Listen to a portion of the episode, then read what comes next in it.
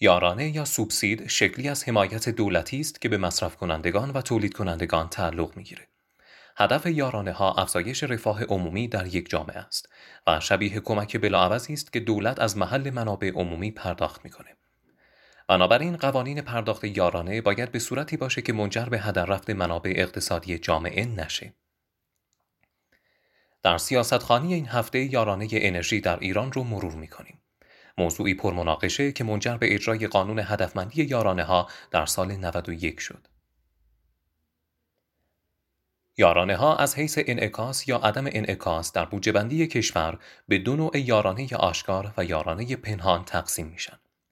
یارانه های پنهان در حال حاضر مشکلات زیادی نظیر آلودگی های محیط زیستی و از بین بردن ثروت ملی رو منجر شدند. طبق گزارش سازمان برنامه و بودجه یارانه پنهان انرژی در کشور بالغ بر 900 هزار میلیارد تومانه که باعث استفاده ناعادلانه از انرژی به دلیل ارزان بودن اون شده.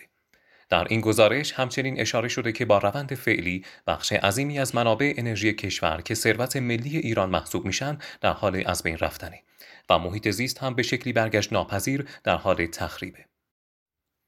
بنابراین یارانه ای که قرار بود منجر به افزایش رفاه عمومی بشه در میان مدت موزر به حال جامعه و مخرب منابع طبیعی کشور شده. اصلاح در یارانه ها در چند سطح امکان پذیره. سطح اول مربوط به اصلاح قیمت هاست. در این سطح توصیه میشه که برای مشترکین پرمصرف جریمه در نظر گرفته بشه و مشوقهایی به مشترکین کم مصرف ارائه بشه. همچنین مشترکین پرمصرف باید از یارانه پنهان انرژی محروم بشن تا با قیمت واقعی آب و برق و گاز مواجه بشن. سومین توصیه مربوط به اعطای سهمیه بنزین بر اساس کد ملی سرپرست خانواره که هدفش آزادسازی قیمت بنزینه. اصلاح سطح دوم به وضعیت حکمرانی انرژی برمیگرده. مثلا دوگان سوز کردن خودروها یا هوشمندسازی کنترل‌های آب و برق و گاز در این سطح استفاده از موتورهای برقی و توسعه مترو در تهران و سایر شهرهای بزرگ هم باید مورد توجه قرار بگیره.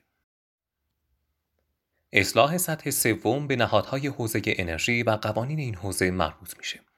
مثلا تدوین استاندارد لوازم خانگی یا ایجاد برچسب انرژی برای لوازم برقی.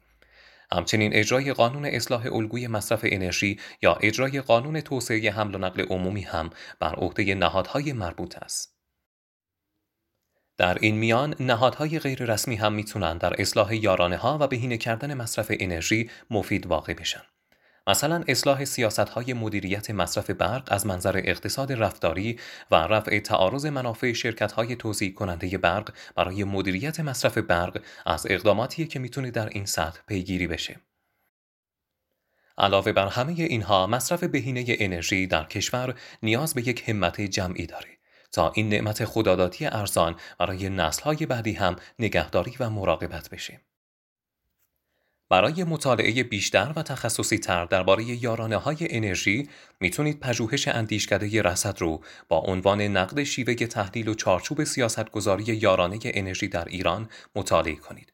این پژوهش در ایران در دسترسه. ممنون که سیاستخانی این هفته رو دنبال کردین و با مراجعه به سایت و شبکه های اجتماعی جامعه اندیشکده ها نظرات و پیشنهادات خودتون رو برای ما ارسال می‌کنید.